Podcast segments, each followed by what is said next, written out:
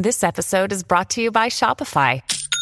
Forget the frustration of picking commerce platforms when you switch your business to Shopify, the global commerce platform that supercharges your selling wherever you sell. With Shopify, you'll harness the same intuitive features, trusted apps, and powerful analytics used by the world's leading brands. Sign up today for your $1 per month trial period at shopify.com slash tech, all lowercase. That's shopify.com slash tech.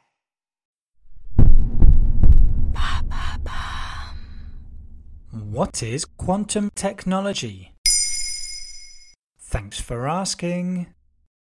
Quantum technologies are tools which use the physical properties of tiny particles like ions or photons. It might seem abstract, but these technological breakthroughs look set to be a game changer in computing and communications. The UK government has already invested over £1 billion in quantum science and technology, with the country seen as one of the world's leaders in the field. The National Quantum Technologies Programme receives funding to develop new technologies like electric car batteries and advanced imaging systems to detect cancer. Are quantum technologies totally new then?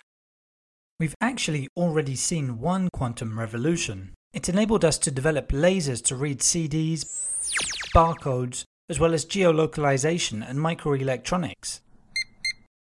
Since the 1980s, we've been waiting for the second one. Some experts believe it could be as big as the rise of the internet. How does quantum computing actually work?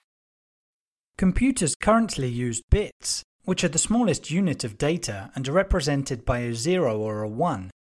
However, quantum circuits are based on qubits, which can be in either a 1 or 0 quantum state, or both at the same time. The latter state is known as superposition.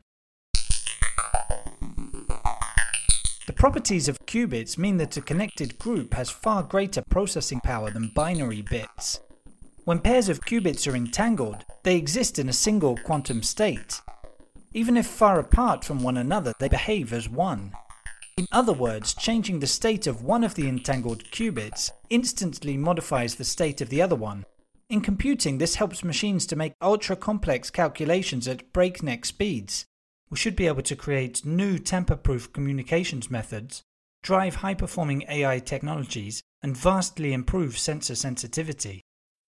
So, can we all expect to be using quantum technologies soon? IBM, Microsoft, Google, and dozens of other startups are laying out their plans to bring quantum computing to practical usefulness. In October 2019, Google announced a new landmark with its Sycamore chip, composed of 54 qubits. It claimed its computer had carried out a specific calculation in three minutes, whereas a classical machine would take 10,000 years to do so. Let's keep some perspective though. Quantum computers won't go any quicker for basic calculations, and the computers of the future could make today's security standards obsolete, leaving us more vulnerable to being hacked.